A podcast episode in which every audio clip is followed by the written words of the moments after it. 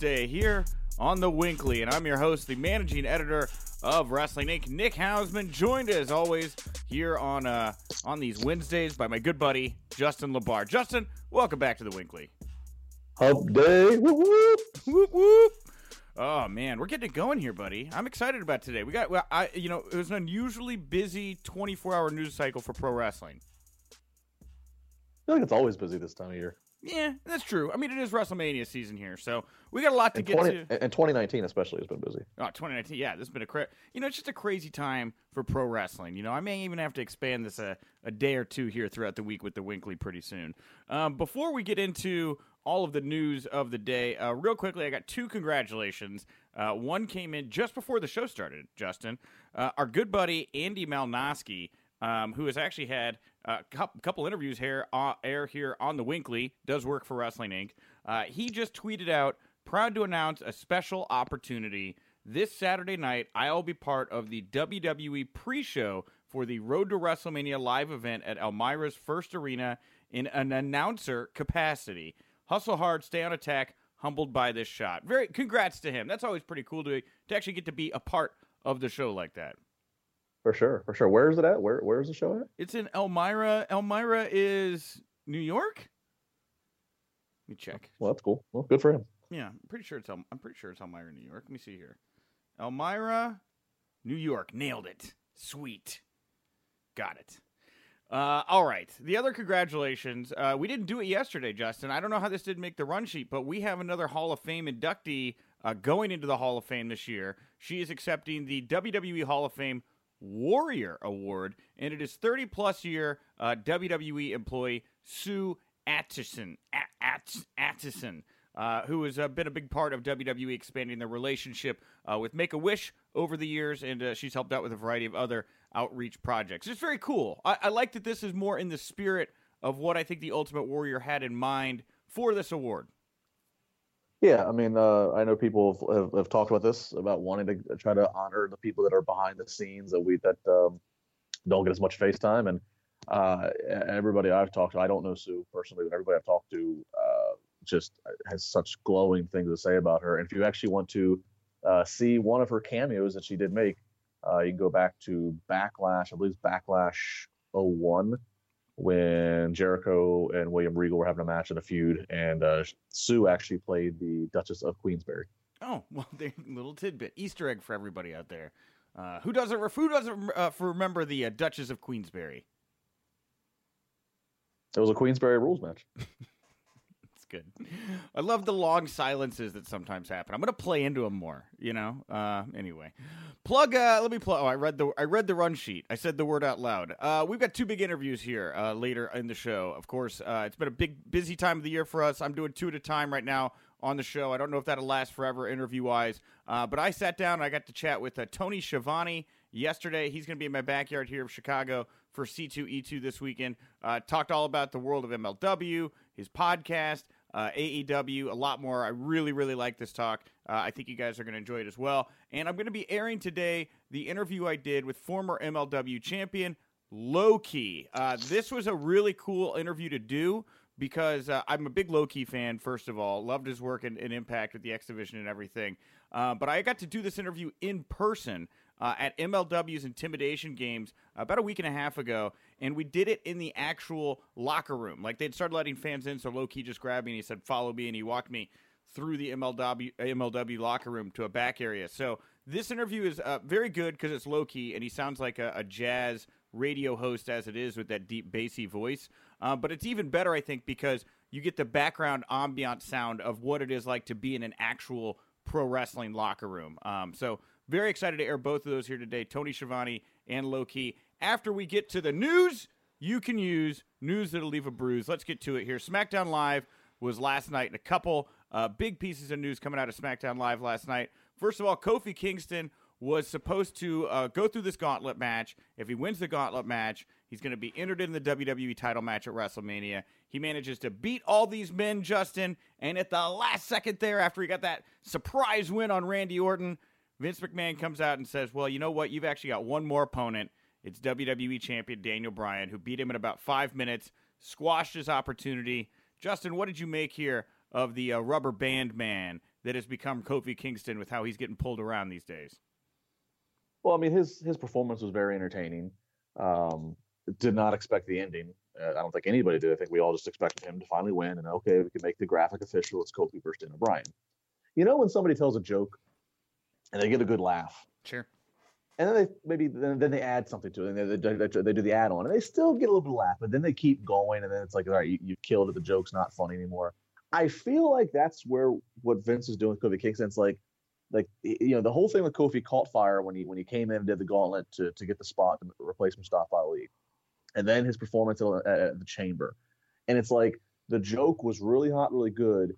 And it's like now Vince is just like, he's like, let's see how much more, you know, they're going to love it if I keep stretching it out and making them wait longer. Like, I feel like that's what he's doing. And I feel like everybody at this point is kind of, you know, at the point where it's like, okay, we pretty strongly feel that he is the guy you're going to put in the ring at WrestleMania with Dana Bryan. Let's just make it official. Dude, but that's the thing is they did this with Becky too, and it makes me upset because I was like, oh, fresh start here with Kofi. We'll learn from the mistakes of Becky. You know, you don't need to throw a million things in his way. And here we are, and they're doing almost the exact same thing they did with Becky Lynch, but now with Kofi Kingston a month later. And I don't think that what they did with Becky with all of the having to apologize, suspended, not suspended, Kofi, you have a shot, you don't have a shot.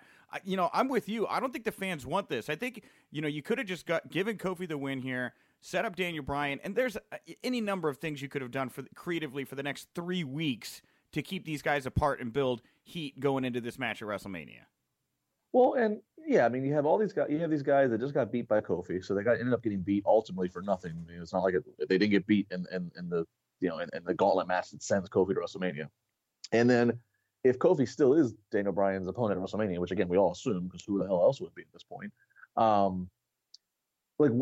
Whatever Kofi does, like let's say if Kofi has to win some other match next, like whatever Kofi does to finally get Vince to like let him to be it's going to be underwhelming compared to all the hoops he's already had to go through. Yeah, I mean, like if the New Day, you know, if Woods and Big E just demand Vince beat him in the ring, and they just you know verbally, you know, tear down Vince and get Vince to change his mind, which that actually is something that can actually happen. It sounds ridiculous, but I mean, like how underwhelming is that going to be that Kofi did all this physical work and he didn't get it, but you know, it's just like, you really can't, how much more can you do besides you just went 55 minutes in his second gauntlet match in a month. So he's done 2 one-hour gauntlet matches. Like there's nothing else you can have him do that'll be any greater of a feat. So it's just, it's going to seem ridiculous. You know, here's the thing is I brought this up on the show before and, you know, and I don't think that you necessarily agreed with me if I recall. This was a while ago where I was like, you know, when Vince first came back to TV and he was doing all this stuff that was all screwy, I was like, maybe there's a longer plan here with what's going on with Vince because his behavior on TV is so consistent. And, you know, before Vince came back to TV, the talking point was Vince is too involved and it is affecting the product in a negative way. And I think that, and this is maybe me just talking about wrestling a lot, putting together some pieces here, but it does not surprise me that when they brought him to TV, he is now physically manifesting the criticisms he was receiving before he came on TV. And now he is we are literally not just talking about the guy behind the curtain. We are consistently talking about the guy in front of the curtain, the character Vince McMahon, putting his nose in main event stuff, big stories, affecting programming, affecting the direction of stories, like it is fiction. Like it's not news behind the curtains anymore. It's just a part of the show. And I have to believe if it's so conscious like that, this is building to something. You know, I have to believe this is building to a confrontation or the board of directors getting involved or something like that where Vince's behavior has become just so flippantly erratic and bad for the direction of the stories and the matches that are being, you know, told in the WWE universe. I mean in my depth I have to believe that, I think. Maybe. I mean, because it goes back to, like, you know, the interactions he had with AJ Styles, which feels like forever ago. And, like, I mean, there's just so much stuff that just kind of just it doesn't really, you know, doesn't make sense. They this goes into what would occupy the opening of the yesterday's podcast. You know, the characters go on TV in what, I guess, end of 2018. And remove Baron Corbin from power, and they basically scapegoat him as the reason why they had low ratings and all the actual real life complaints that were coming from the audience. Right. And then they have Baron Corbin become Kurt Angle's opponent. So it's like, I don't know. I just, you know, I told everybody at the end of 2018 when there was supposed to like this new era of like, you know, of the McMahons were now back on TV, and they got rid of fictional authority figures. They got rid of Paige, as they got rid of Baron Corbin as these authority figures.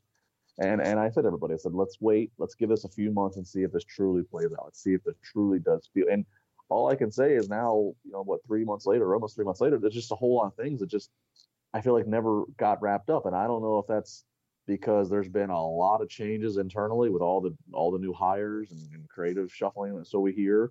And that's obviously not, this is not a normal time to have all that shuffling. You know, this is WWE's busiest time. This isn't usually when they'd be shaking up internally. So I don't know if that's playing a factor. I think it has to. I don't know what it is, but there's just a lot of things that they have no conclusion. They have no reasoning for it. See, but here's the thing. Is like when they brought Shane back, right, with the McMahons, they took over and everything. That's like right around when Shane started this stuff with The Miz, right? And I feel like they had a long-term plan for Shane. I feel like there's got to be a longer-term angle here they're doing with Vince. It's just too consistent from a character standpoint, and it seems so obvious. You know, the wrestlers are upset with him, right? Like in story right now, like the wrestlers, his own family has grievances they can make with this guy. I mean, you can write it out. I feel like there's got to be more to this than just Vince constantly doing the same thing over and over again. I think it's got to be building to something. Well, if it is, there's really two logical options. One obviously is WrestleMania, but it seems like if you know we're kind of running short on time. I think it's night after WrestleMania. I wonder if Vince doesn't do something screwy on the show. That's what I was going to say. If it's not Mania, then it would be a week after Mania when there's a superstar shakeup. That would be when that would be the logical time for there to be a struggle of power, right? That would be the logical time if the rest of his family is going to take him to task, or if there was some fantasized Triple H leads a revolution to throw Vince off of power, you know, whatever. It would be the superstar shakeup, right? Yeah. So yeah, and Triple H now is a babyface, right? Because Batista's a heel. Correct. Okay, I'm just keeping balls and strikes in check here. And I told you, you need a story, you need a scorecard. I mean, babyface Triple H here, heel Vince McMahon coming out of WrestleMania. It is very interesting to think about. All right. Last night coming out of SmackDown as well, a new match was announced for WrestleMania. Rey Mysterio is going to challenge Samoa Joe for the U.S. title. In the process, Rey reintroduced his son Dominic to the WWE universe after 11 years. And the Wrestling Observer was reporting that the original plan was for Rey to face Andrade. Of course, it did look like Joe would maybe be facing John Cena, I guess, as you know, R-Truth had been calling out John Cena and all that. But here we go, kind of thrown together, Rey and Samoa Joe. I don't know. It did catch me off guard. How about you? Oh yeah, completely. Right? What sense does this make? I don't understand. I mean, this makes. I mean, I'm sure the two of them will probably put on a really good match. That'll be a very interesting mesh of their styles. But yeah, this what like and why not Rey and Andrade? I feel like every so many months we're due for a report that comes out that you know, WWE is always looking to, you know, to capitalize on the Mexican audience. Yeah. You know, they I don't know. They want to capitalize on the Latino audience, and you know, we hear about, you know, Andrade gets a few weeks of a push, and then it's not. I don't know. It's just more erratic decision making. Here's what I thought when I watched this all play out, Justin. I am very worried for Dominic. Samoa Joe is an unstable man. Dominic has been training, so I'm sure at some point this kid's going to get coquined, clutched, maybe thrown through a wall, you know, to get under Rey's skin. I think Dominic's going to take a whooping here at some point from Samoa Joe. I really want to see Dominic actually walk to the ring with his father, because I mean, it was deceiving to tell just in that steady shot last night. You know, obviously Rey is not a tall person, so I want to see like how big is Dominic actually, because he looked, you know, I mean, he looks like a wrestler in terms of body size. Yeah, I think I was talking to Conan a couple of weeks ago on the show about, because he was working with Dominic, and he was like, he's a very different guy. He's very different than his dad. You know, they're different sizes. You know, you're not going to get Rey Mysterio Jr. I think you're going to get a very different persona from Dominic when he does start to wrestle. But I mean, at the same token, you know, you say you want to see Dominic come to the ring with Rey at WrestleMania. I would love to see that too. But if Samoa Joe, you know, brutalizes his kid next week and he goes off TV, and the next time we see him is walking his dad to the ring at WrestleMania, or even helping his dad beat Samoa Joe at WrestleMania. You know, there's, I think that could be a fun little compelling story you can do in the next couple weeks. Wendy, Dominic, he just like terrorizing all the families in WWE. Man, well, that's his whole thing, right? He doesn't mind doing that. He terrorizes families. He pokes and prods at Jeff Hardy's past problems. He's just a personal life pariah. I fear for Maxwell and Wolfie if Matt Hardy ever gets in the crosshairs of Samoa Joe. Oh, Revy will take care of Samoa Joe good and quick. I love the idea of him going to their house and Revy just has a ball bat. Just like, get the F out of here. Take it from somebody who was. I mean, I've ridden many hours in a car with Revy and Matt, and Revy is a wonderful mom and a pretty cool person. But I have seen her when she is at her pissed off, and that is not a person I want to be on the bad side of. Man, now I want to see Samoa Joe try to enter the Hardy compound. Oh, all right. Asuka, it was announced, is going to face the winner of a match, a fatal four-way next week on SmackDown between Carmella, Naomi, Mandy Rose, and Sonya Deville. I mean, Mandy Rose would. They already did it. I don't know. Do any of these matchups particularly jump out at you, Justin? I'm a fan of Sonya Deville. I like her persona. I don't think it's going to be Asuka versus Sonya Deville. No, it doesn't. Like I said yesterday, to no fault of Asuka's, but it's just this is not the WrestleMania season to be holding a women's championship opposite of the other women's championship that involves the three participants that it does. I mean, this is just unfortunate timing. You don't want to. I mean, you know, you're not going to top what Ronda, Becky, and Charlotte are doing. You know, and it's interesting you say Sonya because of the four women, I think that would be the freshest matchup. So I actually would go with Sonya, and with her MMA background paired with Asuka, I bet those two women would actually have a really good undercard women's title match for that. With that, I just like Sonya's look. I like her look. I like the entrance when. Well, we see her more now make an entrance with Mandy Rose, and Mandy has like the porn effect. But I like the when Sonya comes out by herself and she gets in the ring and her heart camera pose is her shadow boxing, and they have like this spotlight on her. I mean, it's just, I don't know. I like the look. I like what I've seen. So yeah, it would be fresh. And here's the thing: is we could have a simple matchup between a good guy and a bad guy where they're both badasses and tough, and then leads to a very compelling match. How different for the WrestleMania card this year? Yes, I'll do. What a standout. Everyone's going to walk away and be like, oh, wow, Sonya and Asuka, who'd have thought they stole the show? And it's like, yes, K-I-S-S. This is WrestleMania 35, Shades of Grey. Ooh, that's good. Great. You should take their very brightly colored WrestleMania logo and grayscale it. Maybe I will. Yeah, maybe you will. Put on a T-shirt. All right, lastly, coming out of the SmackDown taping last night, actually at 205 Live, Tony Nese defeated Cedric Alexander to win the tournament to become the number one contender for the Cruiserweight Championship at WrestleMania. So, it'll be Tony Nese versus Buddy Murphy. There'll be two men, 16 abdominal muscles. These two are great, purebred athletes. This should be I'm going to guess the hottest way possible to start the show. I bet this is the first match on the kickoff show.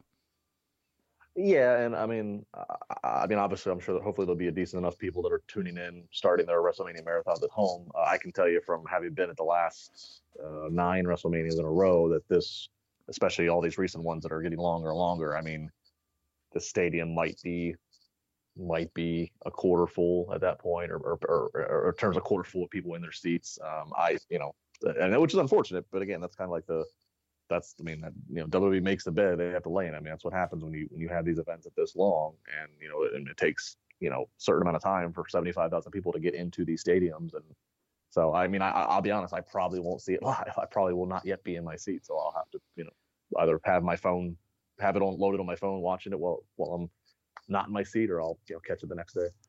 Yeah, very long show is WrestleMania. So anyway, that's why it may be good for them. Maybe doing the first match, that's good. Then you can sit back in the back. There's like really nice catering this time of year. You know, just chill, crack a beer, whatever you want. You're done. So, all right, let's talk about Kurt Angle. PW Insider reported that Kurt Angle was in fact hoping for a more high-profile final opponent than Baron Corbin, but according to them, the plan right now is to 100% do this match. Now, Kurt Angle's wife, Giovanna, has since deleted the tweet from yesterday where she called Baron Corbin as Kurt's last opponent. Very underwhelming. Kurt Angle also then went on Instagram and praised Baron Corbin as a legit tough guy. So, I mean, you know, I'll read directly into it. I would guess Kurt was unhappy on Monday when he was told that you're going to face Baron Corbin, and then late Tuesday got the message that this is on and you need to start taking this seriously. Yeah, that's kind of what it seems like. That's why I said I will read directly into this. Yeah, it seems like him and it seems like they were reacting kind of honestly, and the WWE said, "Hey, look, this is what we have to promote, so you need to get on board." You know, I still acknowledge what you said yesterday, and I've touted it on my Twitter, which is, you know, if this does happen, you know, I think, you know, Kurt Angle probably loses, and, you know, what a notch on the resume for what a bullet on the resume for Baron Corbin to constantly get more and more heat, reminding us that he's the guy that retired Kurt Angle. That said, I'm still not convinced that this isn't going to change, whether PW Insider is right, but it does still end up changing, or whether PW Insider is wrong. And the whole plan all along is for this to be a bait and switch. I just, again, if they've, you know, again, with Cena now, okay, Cena's now not going to be Samoa Joe's opponent. So, you know, it's just, and the fact that WWE is just openly acknowledging, they're saying it on commentary. They just keep openly acknowledging the fans' displeasure. And when we're in this hot time right now that we just talked about a few minutes ago of the McMahons constantly dealing with fan reaction and giving the fans what they want and the Kofi stuff and removing Corbin from power, quote unquote power, a few months ago, it just seems all too convenient that they will string this along until the go home Raw, or maybe even the day of, maybe even Baron Corbin comes out, gets as far as the ramp, and that's when one of the McMahons say no, and then all of a sudden you hear, you know, Cena's music. I don't know. It just, I'm still not convinced. No, and you could be very well right about that. The Observer also reporting at the moment John Cena does not have a WrestleMania opponent. Right? He out of the Angle mix, it would sound. Out of the Samoa Joe U.S. title picture for sure is Joe's gonna face Rey Mysterio. So, you know, that is a possibility that kind of crossed my head as well. Or at the last second there, they could switch him out. But I just they've invested so much in Baron Corbin. He's done such a good job as a heel, right? And that's the thing. Yes. And that's the thing is, like, it is so hard to find guys like Baron Corbin anymore, right? Because as soon as fans who think they, like, you went off yesterday about fans who think they understand what heels are, get upset because they're not getting the kind of heel they like, you know, people change directions. I'm saying the performers change directions, not even the creative team. You know what I mean? For a guy to double down, I would reward this guy. I would see this thing all the way through and have him come out on Monday Night Raw and get the same reaction that Roman Reigns got 2 years ago after WrestleMania on Raw.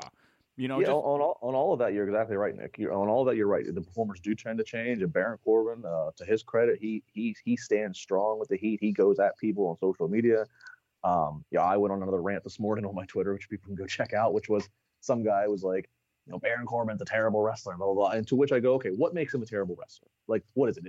You know, chances are, look, if you're on the main roster of WWE, with very few exceptions, if you've made it to that point, you're good in the ring. Obviously, some are better than others, but you're good bell to bell.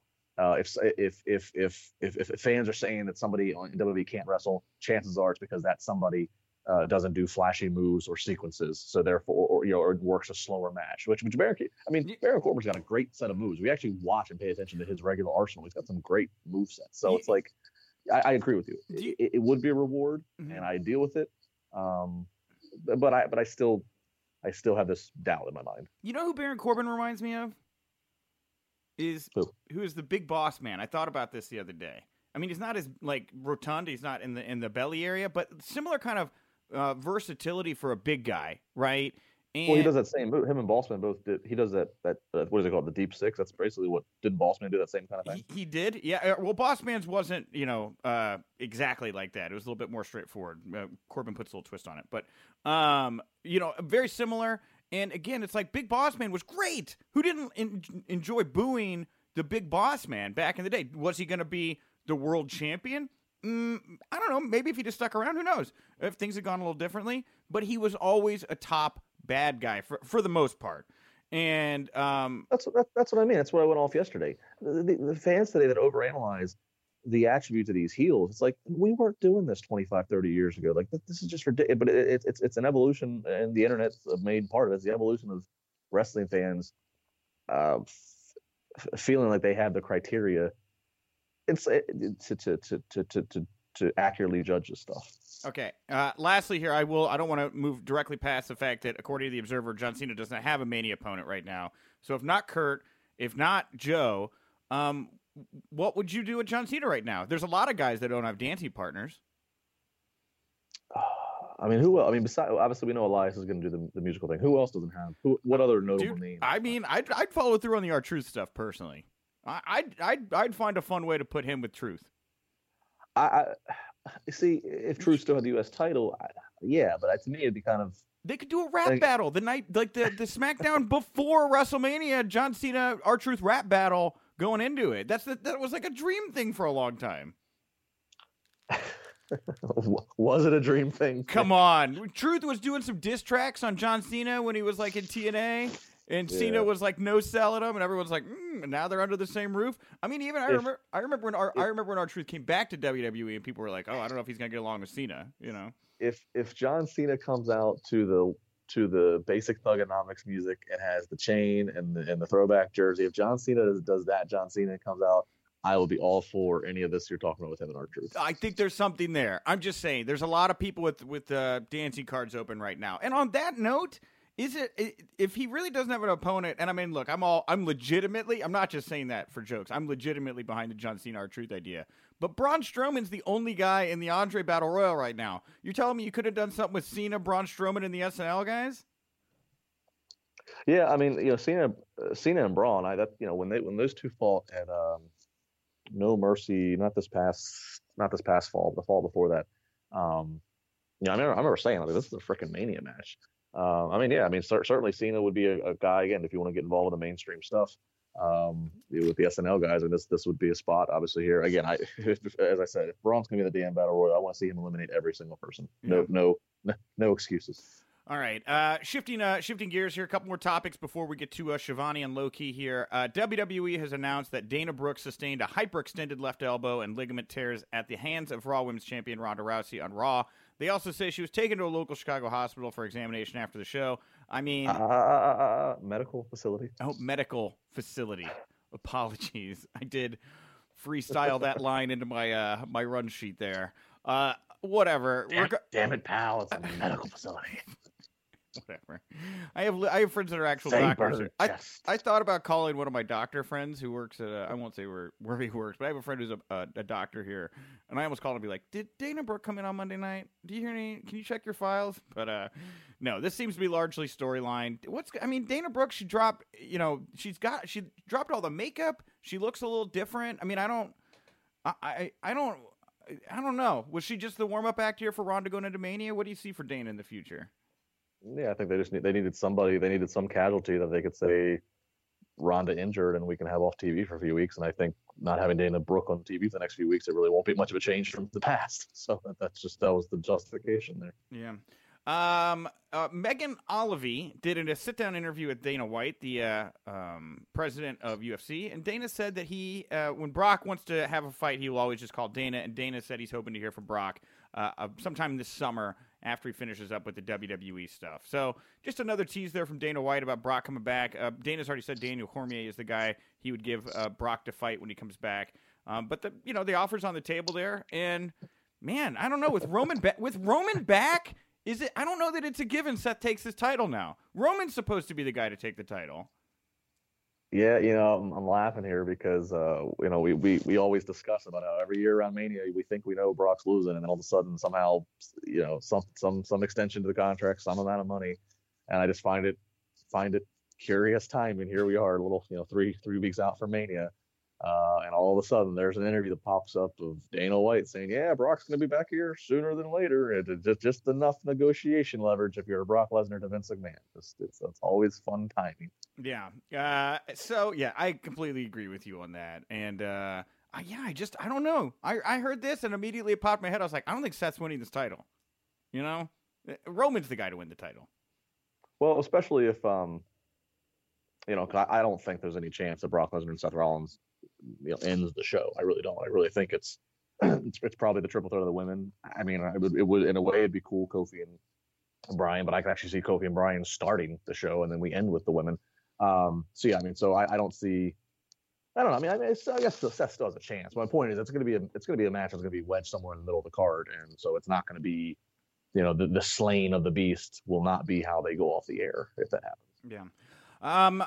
Total Bellas drew an average of 390,000 viewers this past Sunday. That is a new low for the series. The season finale is this Sunday. I bring this up just because if you're not watching Total Bellas this season, you should. It's pretty good. It's like the women's revolution up and through evolution from the perspective of the Bella Twins. And I can't say enough about how interesting I think this series is right now. And also because there's a lot of Daniel Bryan, like him getting the ring rust knocked off. He's still at this point in the series, come the season finale, it'll be like just before he turns heel, but he's talking a lot in the show about you know, how he wants to be more of a conservationist, help the world, how he feels bad he's not doing enough for the planet. Look, I know there's a lot of things that can be said about Total Bellas. It's whatever, you don't want to enjoy it, whatever. I'm telling you, tune in. I think this Sunday's finale will be good. That was good. I enjoy the show when I catch it. I think the low rating, the low viewership, I think you have to attribute some of it probably to the fact that neither of the twins are on WWE programming anymore regularly. So I think that does make it. That does, like, well, I think they are a little. I mean, a little out of sight, a little out of mind. Well, the thing is, like, on, you know, last week's episode, Brie announced she's retired. Evolution was her swan song. That was the last Brie wanted to do in pro wrestling. She's going to stay home, be a mom. Daniel Bryan's going to wrestle, and with Nikki's like upset about that. And this episode, they tease for the finale that Nikki takes off on a motorcycle finally with Artemis, and they're together. I am very interested to see how that is handled. I mean, look, this was her dancing partner while she was with John. I'm not implying anything, but it looks a little weird. And traditionally, if John Cena is not happy with you in WWE, it's not always great for your position. That's all I'm saying. Does that make sense? Did I say that politely? So maybe John Cena's WrestleMania opponent is Artemis. Oh, my God. Can you imagine? Screw the rap battle. Give me a dance battle. That'd be amazing. I mean, he did propose to her, what, 2 years ago? Yeah, man. Was it 2 years ago or last year? This man was going to reverse his vasectomy. Oh, 2 years, 2 years ago. Yeah, he fought Taker last year. He was, 2 years ago. He was going to reverse his vasectomy to give her a child.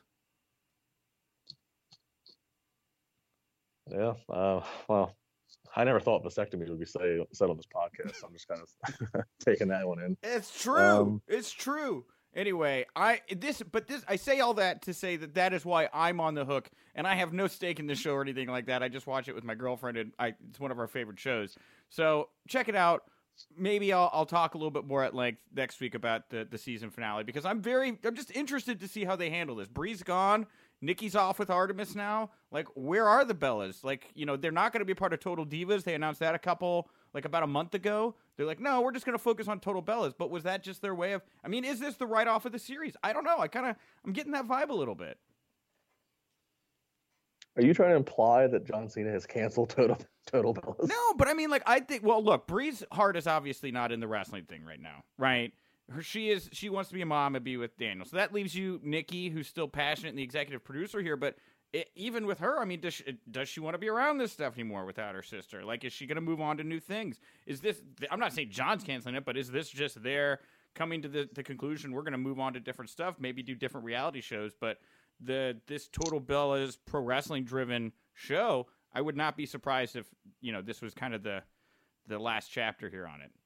Yeah, no, quite possibly. Yeah, quite possibly. A lot of drama, man. And it does not bring me pleasure to talk about John Cena's love life here. But, you know, Total Bellas or his vasectomy. No, it doesn't bring me joy to talk about the man's vasectomy. So let's shift gears. The Regular Girls Podcast chatted with Renee Young. I read the comments this morning where she said that she was told to talk less on commentary as a note she was given. She said that I am so used to carrying the conversation.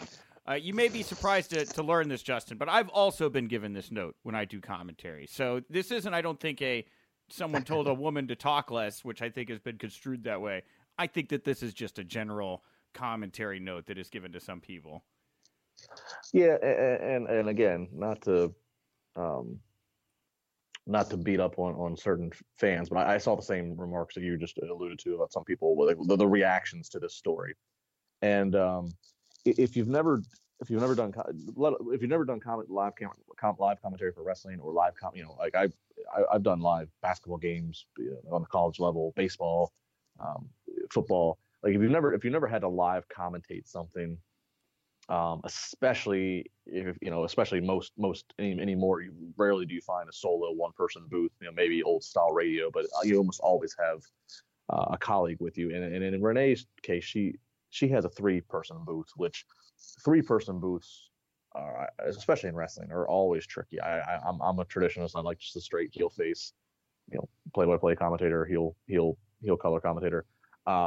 And so, yeah, I mean, that makes sense that you would get that note, because trying to find your way, sometimes you try to force things in there because you want to make sure you're doing your part and you're not slacking off. But sometimes less is more, and sometimes not saying anything at all is the best thing you could do, depending on what your other two colleagues just said. So, yeah, I mean, like I said, you got the note. I've been given the note. Anybody that's ever been on live, anything, probably has been given that note or something similar in terms of just watch how you pick your spots. Mm-hmm. Learn to lay out. That's what I'm always told. I actually kick off the Schiavone interview here in just a second, because Schiavone does commentary for MLW with Rich Bikini, and I do commentary with Bikini for Warrior Wrestling here. So we talk a little bit about, his work with Rich and, notes that are given to commentators. So it's actually kind of a nice throw there here in just a second. But yeah, lay out, learn to let the audience at home hear the crowd at some points. This is not like, I feel a misogynistic note that Renee was given. Impact Wrestling. Lastly, here, Impact Wrestling reestablished their developmental territory relationship with OVW. Very happy to hear about this. I know Al Snow is the owner of OVW now. I've had the privilege of sitting in on a couple of Al's seminars in the past here in Chicago. Really, some great insight. I think this is going to be a really wonderful thing for Impact Wrestling to have this developmental territory. Yeah. Yeah. From what I've been able to gather, this is another good positive move for Impact in terms of trying to right how many wrongs the ship had for so many years. They seem to be on a good path. I mean, it's still, from what I can gather, it's not, you're still not making the best money there. It's not, especially now when you have to put it up in comparison to WWE and AEW, and then even to some extent, it seems like ROH. But they're putting on a better product. It seems like they're getting more organized, and I think having a developmental now, even though in terms of what their overall audience right now in the U.S. is, even though their audience size is not the biggest, and they're not, they don't have, the top notch distribution again that their competitors do. In the hopes that Impact continues to grow off of where they're at now, and hopefully, in 5 years from now, they are in a bigger place and are a good competitor in the market. It's good to have a developmental already in place, and as you said, Al Snow. Obviously, fans think of Al Snow and you just laugh. You think of all the ridiculous things that he's done as a character, but Al Snow legitimately is one of the smartest guys you can have training and giving you direction. At this time, it is my pleasure to welcome to the show the host of What Happened When and former WCW commentator Tony Schiavone. Tony, welcome back to the Winkley. Hey, Nick, good talking to you again. How you been, bud? I'm good. I shouldn't just say former WCW commentator, because you're also the current MLW commentator. You're very much back in the business of commentating pro wrestling. Yeah, I am, but that MLW thing this year, you're not going to see much of me this year. They moved their tapings from Thursday to Saturdays, and they're doing a lot of live shows now too. Right.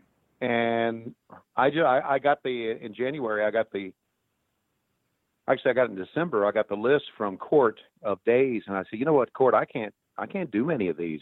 I think there was one day in 2019 that I could do, and I'm not so sure I can even do that now. So I'm still with them. If I have time, if it can work into my schedule, I'll do it. But right now I'm just kind of, I'm on the bench right now. Yeah. 'Cause you're very busy doing commentary for the Georgia Bulldogs elsewhere, correct? Well, I'm the producer for their radio network, okay, and their radio network for basketball and football. So I do some announcing with them, but I'm mostly behind the scenes being the producer in that network, which means every Saturday during basketball season, I got a basketball game. Every Saturday during football season, I got a football game. And then when baseball starts, which is starting here pretty soon, I've got baseball. And it just so happens that their next show that they're doing is April 4th, which is kind of the Thursday before WrestleMania, and they'll be in Queens. And that's opening day for baseball for me, so I can't take opening day off. So I don't know when you're going to see me there again. But they're doing good. They got good announcers, and they'll be fine without me. So, but I'll show up there again sometime. Okay, yeah. I mean, I know Jim Cornette stepped in at the Chicago tapings. I guess he'll probably be more there regularly based on what you're saying. But you know, it's funny you talk about the great commentators here. Literally, the last time I interviewed you, it was like a little over a year ago. I was just about to start doing commentary for Warrior Wrestling, and they haven't fired me yet. And I do commentary. Right. Thank you. Yeah, that's the hardest part, right? Just don't get fired, you know? Right, yeah. But I do it with Rich Bikini, who you did MLW commentary with. And I did not really know Rich as well before we started doing commentary. Really, really enjoyed working with him and getting to actually talk to a professional. I don't know. Nobody ever says nice things about Rich. Do you want to say anything about Rich here to start the show? For a guy that stands 3'2", he's a pretty good guy. Mm. He looks like Frank Grimes from The Simpsons. I don't know if you know who that is. Grimy. No, Rich is a pro. It was very easy to work with, and I enjoyed working with him. I enjoyed working with Matt Stryker. Got some pretty good announcers. I like Rich a lot. He's a good kid, and I enjoyed working with him. And I'm sure you'll do fine with him. Mm. You know, Nick, you had sent me a little demo of yours and asked me to, if you'll recall, I could never open that demo. And I should have gotten back in touch with you and said, I can't open it, but I couldn't open it up. It's okay because it was a demo. Well, you're a big star now. You don't need my input. No, I got you. Far from it. But I the stuff I sent you before was when I did a Black Label Pro, and I really didn't have like a mentor or anything like that I was regularly working with that had experience. So I would much rather you listen to the work I'm doing for Warrior Wrestling right now with Rich and get your take on that, because I'm very, very proud of that. Well, send it to me. Send it to me. Yeah, I will. Absolutely. All right, let's change gears here a little bit. The reason we are talking here today is because you are coming to my backyard of Chicago this weekend for C2E2. You'll be there. You'll be there all weekend, correct? That's right. I get in on Thursday afternoon. I guess I get in Thursday morning, and I depart sometime on Sunday. I do know that Eric and I have a combined show that we're doing Friday night at 8:00. And I guess we're also doing some autograph signings, some meet and greets as well. But the big thing we're there for is our combined What Happened at 83 weeks, at 83 weeks or whatever. And so I'm looking forward to that. I'm looking forward to the meeting fans. Nick, I really do. I say this a lot, and people who are on our Patreon site and people who have gotten to know me know that I just really love talking to fans. I really do. And I love hearing their stories about why they love pro wrestling. So I'm really fan friendly, and I look forward to just meeting a lot of the fans who will be there during that entire weekend. And that's kind of wild, getting you and Eric together to relive that, you know, those 83 weeks there. I mean, is there anything that has burned in your mind that you had forgotten about, that you got kind of excited about, or like chatting about with the fans now from that period? Well, you know, it's very interesting that when we shut down, or when, you know, we all thought that Eric was going to buy the company, and we would continue to wrestle on TBS. And then in the span, it had to be just a couple of days, Nick. I can't remember the actual time frame, but it had to be a couple of days where all of a sudden now Eric is not in charge and Vince bought us. Yeah. So I'd be very interested to see exactly, and I know I've read some things, but out of his mouth exactly what happened, because I put a lot of stock in Eric. He was my boss. He depended on me for a lot of stuff. And I'd like to know what in the hell happened. Number two, I know there's been a lot of blame cast my way. Some of it is valid, some of it's not. I'd like to get his take on that. You know, Eric and I were announcers together. We announced TV shows together, and all of a sudden he was the boss of the company, which I was very ecstatic about. Yeah. But then he kind of changed. And I told him, I said, you're going to change. He said, no, I'm not. I said, yeah, you are. I said, you got to. You're going to be the boss. And he really did change. And he wasn't always easy to work with. We never, since we were down, we never really have talked to each other that much. Wow. A couple of exchanges on, texts and things like that, especially since, leading up to the show. But I'll be very to see what he has to say. I've heard, Conrad's, as everybody knows, Conrad, he's a great disturber. Yes. Without using the other word.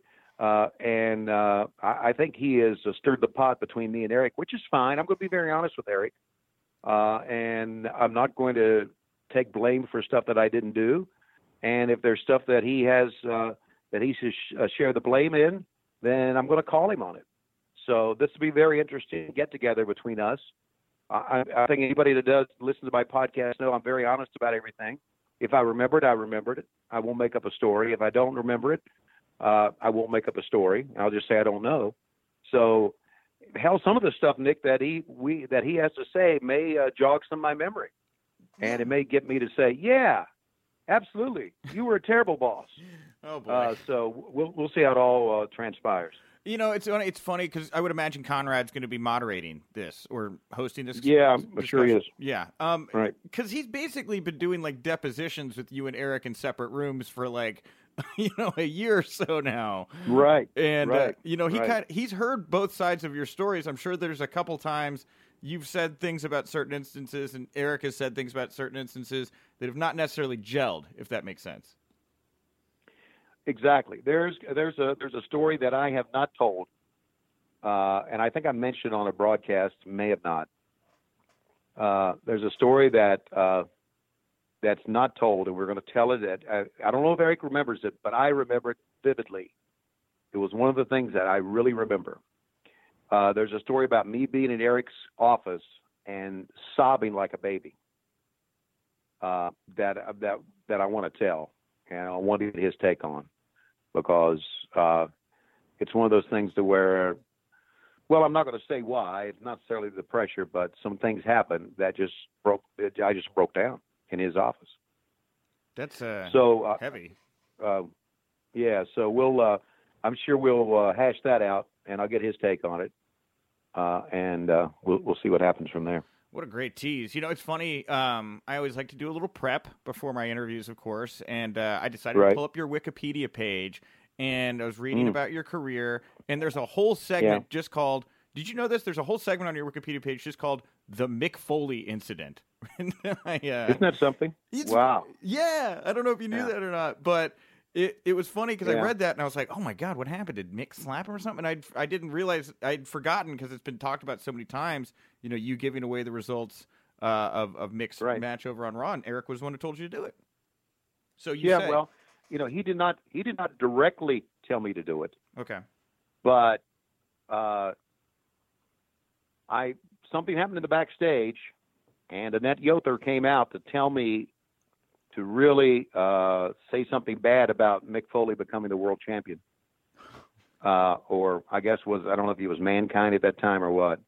And I came up with the line. So it was communicated to me to say something to him. Eric did not tell me directly. Now, what would be interesting to find out, and I've never talked to Eric about this face-to-face, it would be interesting to find out what he said in the back room or backstage, or if, in fact, he even said anything backstage. And maybe it was Craig, or maybe it was I don't know. But when something like that comes down to you, and here comes Annette out, and she would always come out to tell me, they would say things over my headset, but when she appeared through the curtain, it was always something big. So I always thought when it's coming from her, it's coming from Eric. So we'll see exactly during this get-together exactly how that all transpired. Man. Because, I said it.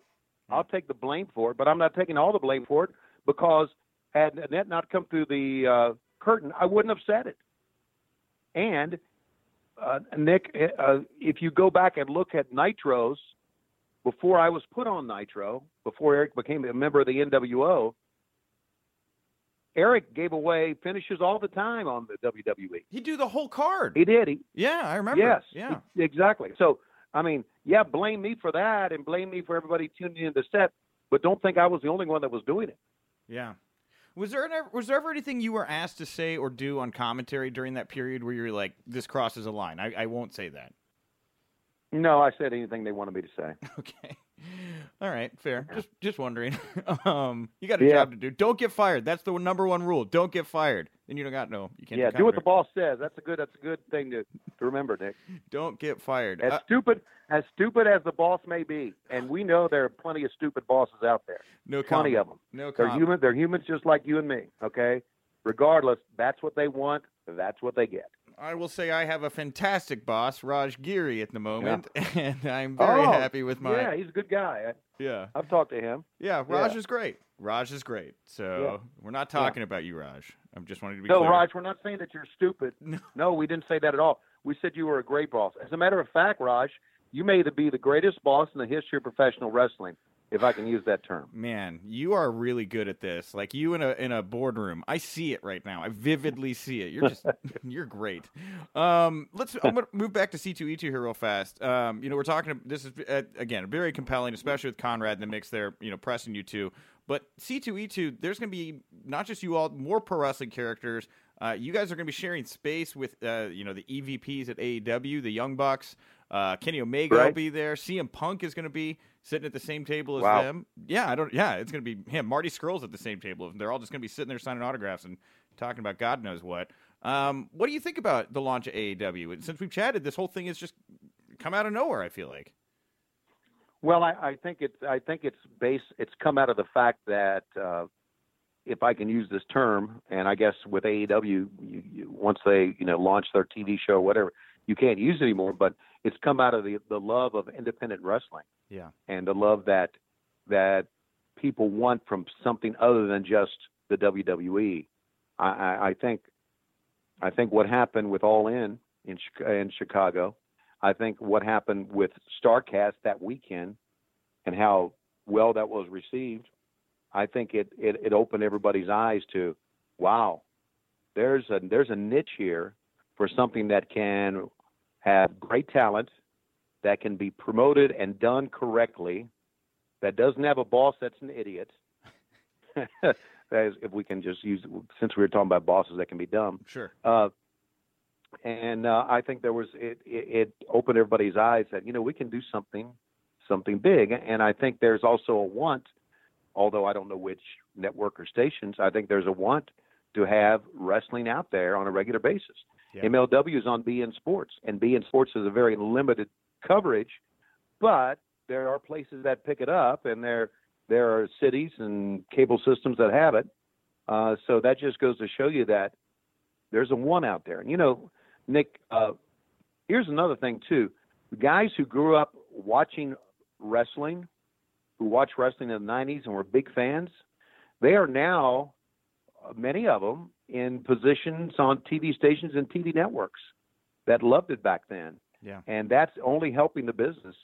And I certainly hope that AEW finds its niche, because I know that Cody, I'm not going to use the word brilliant because I haven't worked with him that long to be able to say, oh, this guy's brilliant. And I think brilliant is an overused term. But Cody's a smart kid. He got a great business head on his shoulders, a great kid to work with. I met the Young Bucks a couple of times, just great guys.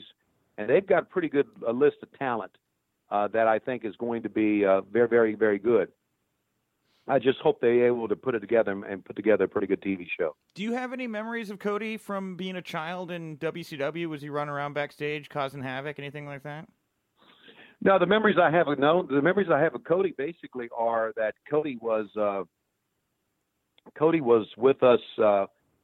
I had a son who wrestled in Cobb County. My youngest son, Tim, he wrestled JV, junior varsity, for Pope High School. Pope High School is like 5 miles away from Lassiter High School, where Cody wrestled, and Cody was state champion. Okay. So amongst parents and kids who were in Cobb County and who were in the state of Georgia, and high school wrestling's big in Georgia, Cody was kind of like the big guy. So I remember Cody wrestling in high school, and I remember going to events where Dusty was there, and Dusty would work the events like any parent would. Oh, and That's how I remember Cody, mostly back from his high school wrestling days. Are you telling me Dusty Rhodes was selling hot dogs at the concession stand? Well, Michelle did, but he would work out. I remember I went to it was the Cobb County Wrestling Tournament, and my son Tim wrestled. And Tim, I was really proud at the JVs. He finished second in the county, and so I went into the big gym, and Cody was in there, and there was Dusty sitting in the chair, and Dusty was kind of helping people find their seats. Wow. Yeah, he was just another parent. Ooh, this way. You're going to take a seat right here. Yes, that looks very nice. Exactly. Yes, exactly. Yeah. And you guys know you got a genius giving you your seats. Okay. Okay. All right. If the bathroom, the pipes explode, good thing there's a son of a plumber there. That's good. Exactly. Exactly. You never know what's from your past going to be called upon to help you out in your career. Well, and that's a good pivot for me. One more thing about AEW here. Obviously, Conrad has made it very clear to me his business is not the same as AEW's business. I've talked to him about this, but it would seem that there is some intertwining. I mean, you're in that mix. Yeah. Have you had any talks about, I don't know if it's commentary or a backstage role, or have you been brought up in any of these talks with AEW? No, Conrad brings up this famous story, which was certainly my fault, and it's. Have you gone to the Urban Dictionary yet? Lately? Not lately, but I'm familiar with it. Yeah. All right, go to the Urban Dictionary, type in my name, and you'll see that it's somebody that just doesn't care. And Tony, in other words, Well, it was based on this. We, during Super Bowl weekend, they had an independent show here in the Atlanta area up in Norcross. Cody made an appearance. The Young Bucks made an appearance. Who else was there? I think Kenny Omega was there, too. They just all did, just appearances to try to, lift AEW, get its brand out there. And so the show was going on. I was in the backstage area shaking hands with everybody. And Conrad... It was me, Conrad, a couple of our friends, and his wife, Megan. Conrad stayed outside and just watched the matches. I went in the back and met everybody because I know a lot of the kids. Mm-hmm. Tom Lawler was there. Thunder Rosa was there. So Conrad sent me a text. He said, hey, we're going to Cody's after the show. And I remember thinking, well, that's good, but am I invited? I'm not the type of person that just will push my way into someone's home. So Conrad sent me the address. So the show ended. Conrad had already gone. The show ended, and I said, I'm just going to go home. So I went home. So now I found out the next day that the Young Bucks are there. MJF is there. Cody's there. Tony Khan is there, who, of course, is the owner. Right. And Conrad just really gave me shit because of it. He said, I set it up where you meet Tony Khan. You get to know everybody, and you did a no-show. You Schiavone'd. So now, if you go to the Urban Dictionary, it's the fact that Tony Schiavone had a chance to do something in wrestling, but decided to go home or something like that. So so that's a long way to answer your question. I've not talked to them. I signed a 3-year deal with MLW. I know they're not using me right now, but I do intend to, honor my contract. Mm-hmm. Because I don't want to be, seen as someone. Well, it's just the right thing to do to honor your contracts. Yeah. But I guess the talk now is that I don't know if there's anything beneficial said about JR, but I know that his contract is coming up to an end at the end of the month, and everybody thinks the feeling is that he'll end up there. Don't know if that's going to be the case or not. Will I end up there? Don't know. I haven't talked to anybody about it, but we'll see. We'll see. Oh, man. So, Schiavone yourself. But, negative. Yeah, Schiavone did. Yeah. But Nick, I have a lot on my plate. I really do. And this podcast is taking up a lot of my time, and now I'm making appearances. We're coming to Chicago this weekend. Yeah. And then Eric and I are going to be in Brooklyn the weekend of WrestleMania, doing our show there too. And then I got to go I got a date in Baltimore coming up, in St. Louis coming up. I'm going to be up in Toronto during SummerSlam weekend. So there's a lot going on, and we'll just see if I can fit. It's amazing. The older I get, the busier I get, which it's a great way to end your life. It's interesting to talk to you right now, and this time is flying by. But I know you're just a really passionate wrestling fan, Tony, and you obviously are in touch with, you say Conrad watched the matches, you were in the back, these guys. I mean, who to you right now are the standouts people should watch in like 10 years? These people are going to be household names, you think, but they've got that much of an it factor. Well, I always go back to MJF. Yeah. Because I think MJF does it right. A lot of kids out there will try to do crazy bumps. He just has a great heel persona and does great old school type heel interviews. Obviously, the Young Bucks and Cody, I don't know how old they are now. I guess Cody's in his 30s now. And they're in their 30s. He's 33. I know because we were born like 7 months apart. Okay. Mm-hmm. All right. So, yeah, that would be right because my son, Tim, who wrestled, was 31. He's 31, and he was younger than Cody. And Tim was like a sophomore. I'm 34, by the way, which makes me feel really old that I'm a little bit older than Cody. Anyway, go ahead. So. Well, guess what, Nick? You're going to blink, and you're going to be in your 40s. Oh, thanks, buddy. Sorry. Yeah, you're welcome. That's just the way it happens. Thanks, okay? Dude. Thanks, Tony. See, I know people my age, everybody asks, what is the secret to life? People my age know the secret to life. And the secret to life is it happens quickly. You don't realize it until you get my age, but it happens quickly. And that's the secret to life. Anyway, that's something to think about. Okay. I'm glad to bring us down. Thanks, buddy. Back to MJF. Why does he do it right? Yes. Yes. But I really think the guys with AEW, are going to be guys to watch in the future. I love watching. And I think that he's underused. Maybe I'm wrong. I haven't seen enough of it. But I love to watch Andrade wrestle. I think he can do some great stuff. So good. I love Kevin Owens. Kevin reminds me of old school stuff, He doesn't really look like the magnificent Greek god part, but, man, he's absolutely tremendous and does some great things. And obviously Ricochet and Aleister Black have a great, great career ahead of them as well. Yeah. All good names. While I got you, I guess I'll do a time travel. We'll go back in time here a little bit. It's WrestleMania season. I was watching, I actually, just before we did the interview, I watched your Sensational Sherry interview from backstage at WrestleMania 5. I guess I'll posit this in the most creative way I can. Like, how does the WrestleMania experience to you compare to what the Starrcade experience was in WCW? WrestleMania, Starrcade, I never was nervous. WrestleMania, I think I was because of what it was. Yeah. And it was just a big production. It was, in my mind, the way it should have been done. Keep in mind that I came from Jim Crockett Promotions. That was a family-run operation, if you will, a mom-and-pop operation, very small. And now I'm in the WWF, which is very big. So that was a little intimidating. I also think that my work during WrestleMania, those backstage interviews, I don't think Vince liked my work at all. Hmm. And if I go back and I'm thinking now about what I did back then and watch that, I was being the Tony Schiavone in WCW or NWA, and that's not what he wanted for those interviews. He wanted a kind of a Gene Okerlund guy. Yeah.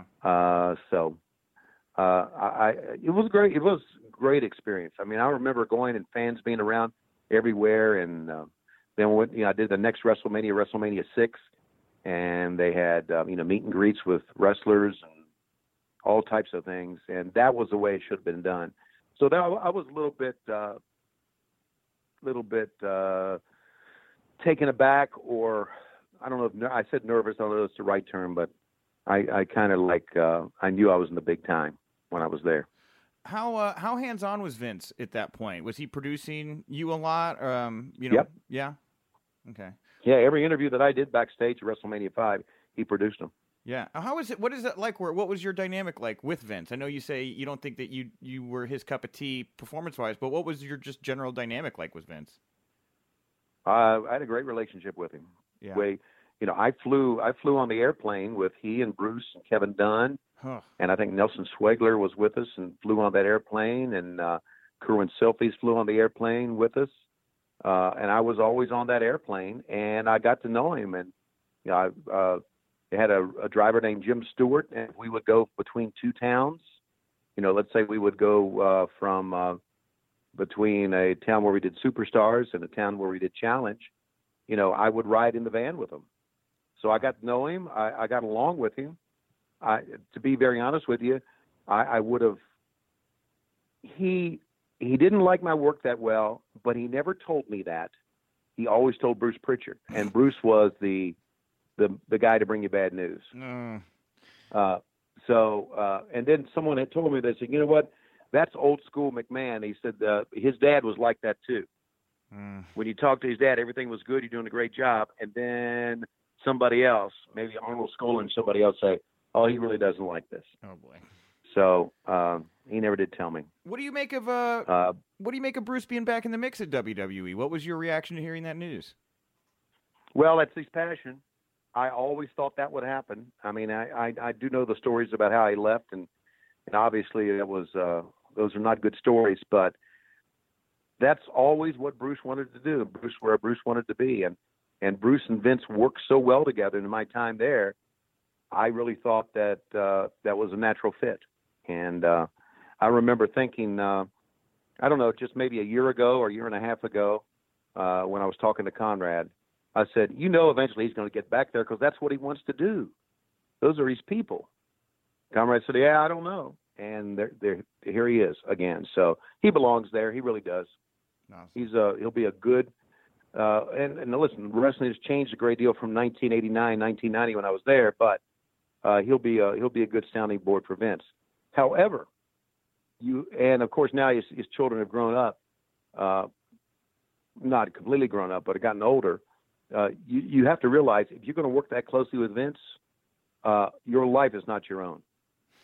In other words, that's terrifying. That's terrifying the way you said that. That is terrifying the way you just said that. Terrifying. Well, it's not. I'll give you a perfect example.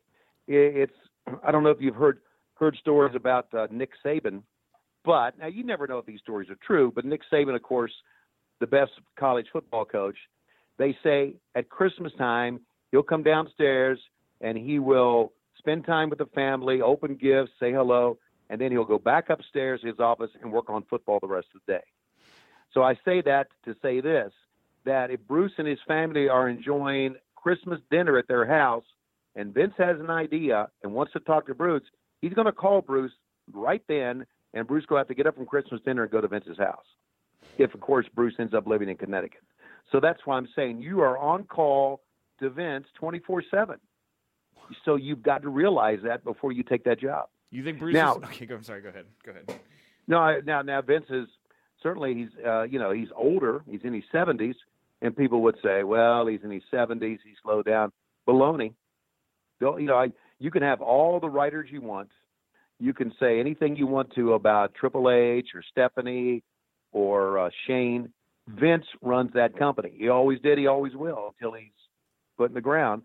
And if Bruce is part of his inner circle now, guess what? Doctor's calling, Bruce, 24/7. You make it sound so seductive and fun, you know. Ooh, the sex. Yeah, well, you know what? For guys like Bruce, who that's their life, they love it. Yeah, they would not have it any other way. So yeah. Tony, I want to thank you so much for taking the time to chat with me here today. Looking forward to, I'll come by, say hello to you over at C2E2 when I'm there this weekend. I'll be there Saturday. Okay. Yeah, it's just always nice talking to you, Tony. Anything else you want to specifically plug, promote, put over here to wrap up the interview? Yeah, Nick, thanks. We love for people to come out. We're going to be there from 8 to 10, and it's going to be, I believe, in the South Building. Yep. Of McCormick Place. And once you get there and you're part of C2E2, you'll know. And tickets are available at showclicks.com/event/WHW83. And clicks is spelled CLIX. So it's showclicks.com/event/WHW83.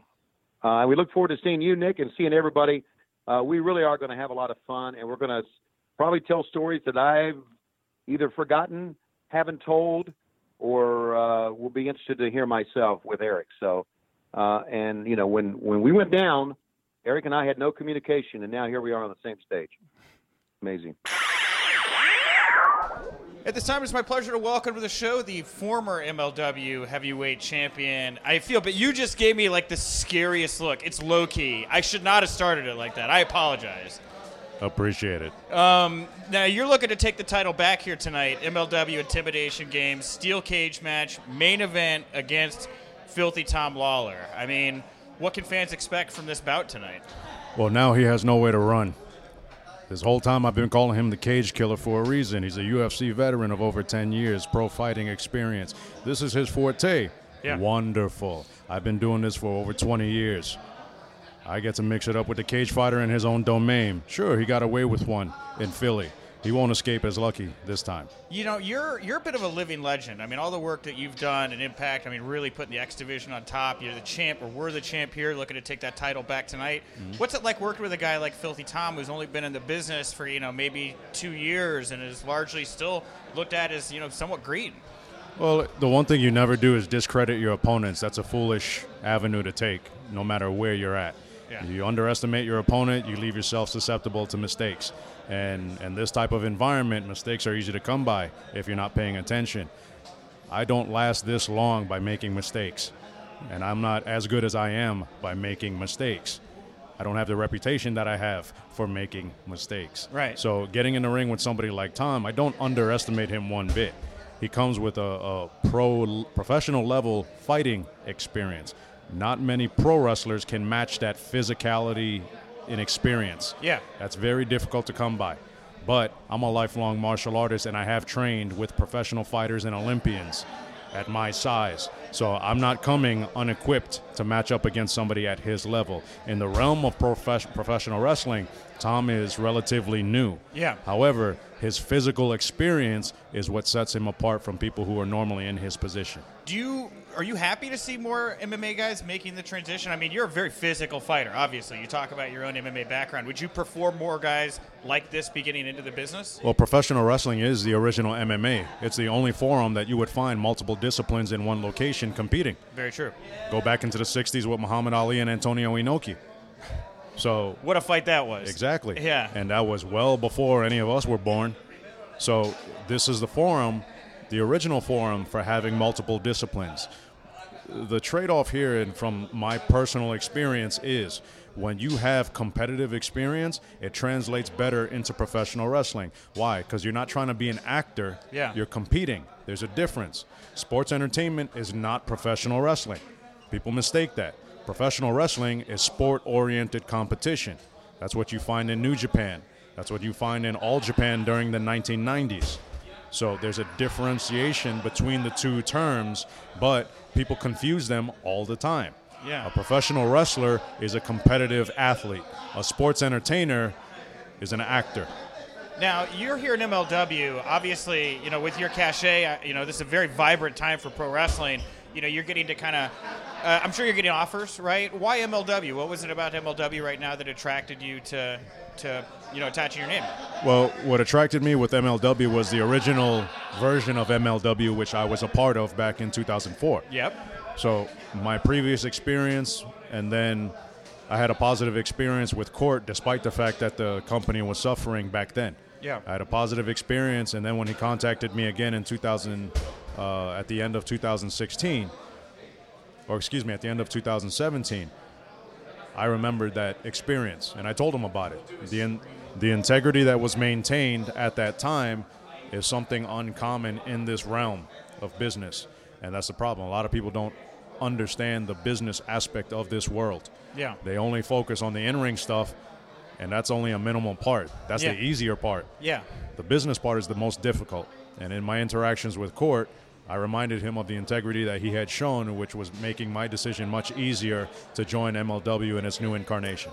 What do you think of the current landscape here in particular? What do you think of the launch of AEW? I mean, how does this affect the business? How does it affect your position? You know? To me, it's an opportunity that hasn't been available for a lot of people with AEW.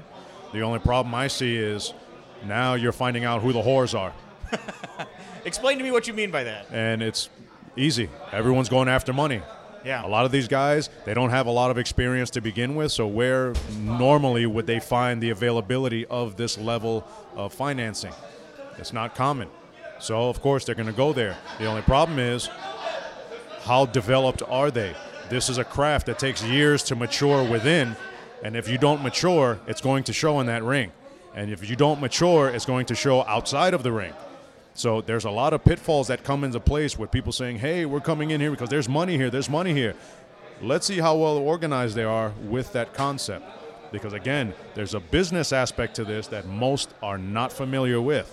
Yeah. The whole lights and shows and song and dance that most of the public sees is one aspect of it. The financing and the business side, the difficult decisions that need to be made, nobody wants to do that. Yeah. Unless they're going to be a leader. And from my experience, within the past 20-something years I've been a professional wrestler, I haven't run into many leaders. I've run into a lot of followers and a lot of people who are willing just to go along to get along. The landscape is changing in professional wrestling now.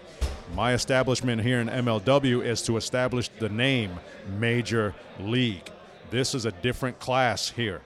The different quality in what we put out and what we bring to the table as compared to all the other companies. All the other companies, they have their particular styles and their particular presentations. We're more traditional. We're simple. All the talking is not done in the ring. All the work is done in the ring. You'll find your speaking engagements outside of the ring.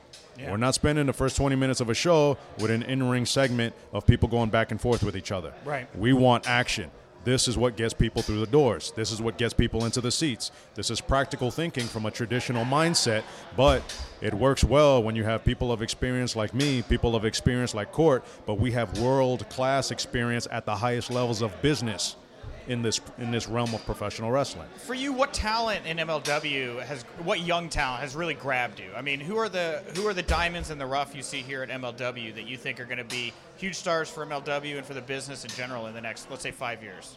That's difficult because right now I think it's still too soon with a lot of the roster, because a lot of the roster we have is still fairly young. Yeah, that's why I'm asking. So yeah, it's difficult to determine because between now and a month from now, or now and 6 months from now, a lot can happen that can change the dynamic of what you're seeing. Yeah. So the adaptive ability of these guys is going to be something to pay attention to. Things change at the drop of a hat in pro wrestling, and not many people understand how to adapt well. That's a difficulty. I'll pepper you then with some specific names then. Pillman Jr., right? Pillman Jr. has a good future, but it's because he actually cares about this. This is not something that he's just doing. This is something that he has invested in, not only because of his name, but he actually likes doing this. This is something that he has an affinity for. So there's a personal investment involved in that, and it comes out in his portrayal, in his activity. Yeah. And what do you think about the Lucha Brothers? I just got done talking with Phoenix, and it's incredible to hear that passion. I mean, these guys know they're role models right now for, you know, young Hispanic kids who are looking for those luchador superheroes at the moment. Well, with Phoenix and Pentagon, they were in Japan with me as young boys. Oh, okay. So they were brought over at a low end, and I believe it was with Pro Wrestling Noah that they were brought over while I was with New Japan, and I was introduced to them over there. Oh, wow. And so we have a relatable past in being foreigners, going to a foreign land, and then having to earn your stripes over there and succeed. They understand coming from nothing and making it into something and then having a responsibility in the position you're in. That's something that a lot of people don't take consideration for once they achieve that level of success. Yeah. You know, everyone is human, so they make their mistakes, but it's a different dynamic with Penta and Phoenix because they're actually brothers. Yeah. So there is a much deeper connection with responsibility. They're also family men. There's a difference in maturity associated with their decision making. So there's a reason why they were the tag champions for so long. They're really good at what they do. Mm-hmm. I matched up with Phoenix in September of last year on my birthday. We went at it. But he knows what he's doing. I know what I'm doing. So that's when it gets to be really fun for the audience. And I guess I'll wrap here. I know you got to get over there or get back to prepping for your match with Tom, but you've had such a cool career, Low Ki. Like, I'm not gonna lie, I don't know that I've ever got to interview one on one. I really did get this scary vibe off you when we started. You shot me that glance. You're an intimidating badass pro wrestler. I know MLW is a great place for you here. You're shining brightly. You're in the main event. But what goals do you have left, man? Like, what do you want in 2019? What do you still have left to get out of pro wrestling after all the stuff you've been able to do? That's a very interesting question, because the natural transition for me is out of the ring into the teaching position. I've achieved everything I've set out to do. Yeah. And I've done it multiple times. I know. In multiple places. Yeah. So I'm a living example of the determination that it takes to succeed without having a machine behind you. I'm self-determined. Everything that I have done, it was through trial and error. I've had to fail, fall flat on my face, pick myself up, and get back to work. I've had to go through a lot of hard, tough, and harsh experience to become who I am. But at the same time, I understand I didn't start off blind. I had extremely good mentors, and those are the guys who are responsible for my success. I've never claimed my success is mine. Yeah. But in a natural evolution, they prepped me for going on to a path which is different than everybody else's, because I don't follow everybody else. Yeah, you're notorious for that. So even with that respect, understanding that nothing is going to last forever. And the natural transition is I've achieved all the stuff I've wanted to do.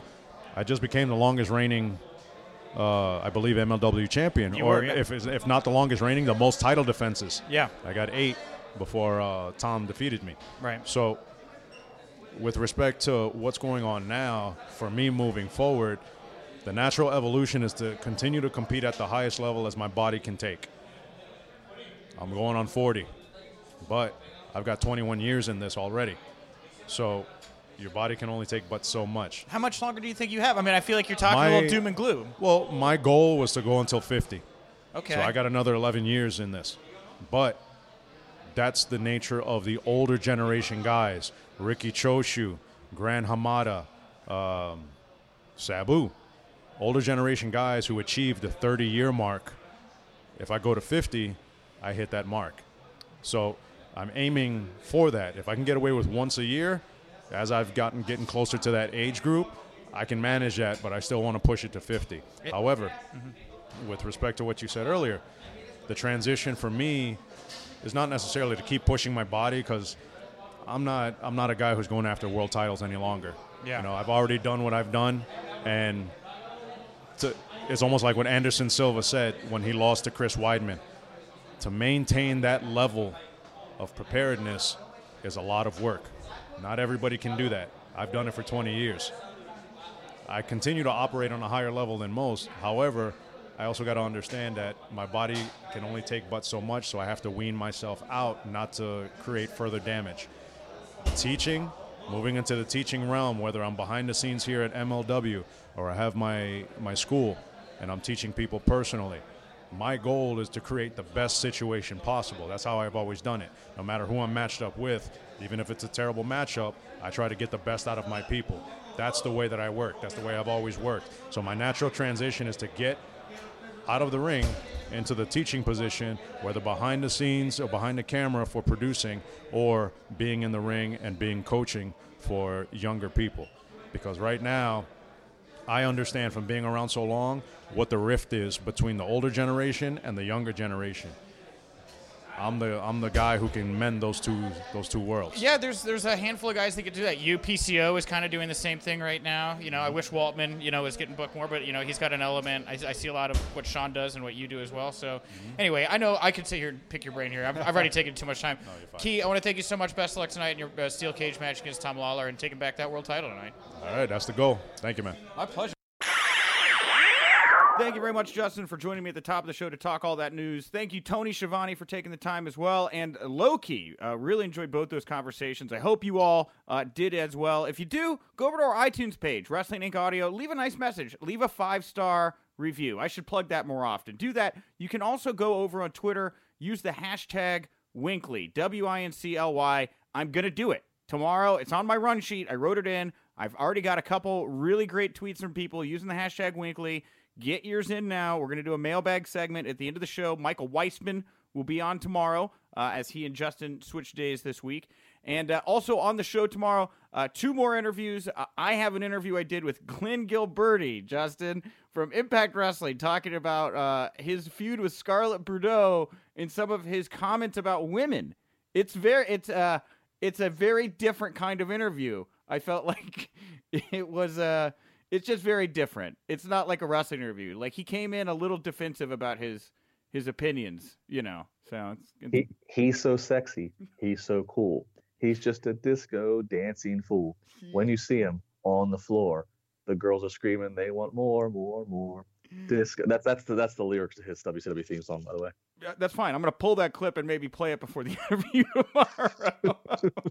tomorrow. So he'll be on. We talk all about intergender wrestling and his match with Scarlett. And also tomorrow on the show, I started off Andy Malnoski, who's going to be the announcer at WWE's live event in Elmira this weekend on Saturday. We've got his latest interview. He interviewed Tully Blanchard of the Four Horsemen. So you're going to get Glenn Gilberti and Tully Blanchard on the same show. Justin, what a wonderful stew of content we have here on the Winkley every day. I can only imagine what Tully thinks of Disco Inferno. Oh, it doesn't. I don't think that their opinions of one another come up in their conversations. But very fun way to end the week tomorrow. I'm very much looking forward to it. Justin, what do you want to plug, promote, put over here to wrap up the Wednesday Winkley? Of course, as I said, go to tailgatejoe.com. That's where you can register for your spot to be part of the tailgate with me outside of MetLife Stadium on Mania Day. $55, all you can eat, all you can drink. Make sure you register your spot. When you do register, use the code 17A. And, of course, follow my social media at Justin Labar. I will not be on the podcast tomorrow. Michael will be here in my Thursday place. I will be at a pretty cool event with Triple H and Stephanie. And so I don't want to oversell what I might or might not have, but just follow along with my social media, and hopefully I'll have some interesting things for you to take in. Awesome. And we'll talk all about whatever Justin's doing tomorrow next week on the show. And I'm going to just vent about Total Bellas again to you whenever you're back on as well, because so many feelings when I think about the show. If you want to follow my live tweets about Raw, SmackDown, Total Bellas, whatever, head on over to Twitter. I'm at Wink Rebel, WINC Rebel. Really enjoy hearing from everybody and getting to talk along with you there. Thanks so much for tuning in. I'll talk to you tomorrow. And remember, if you winked, you didn't miss it.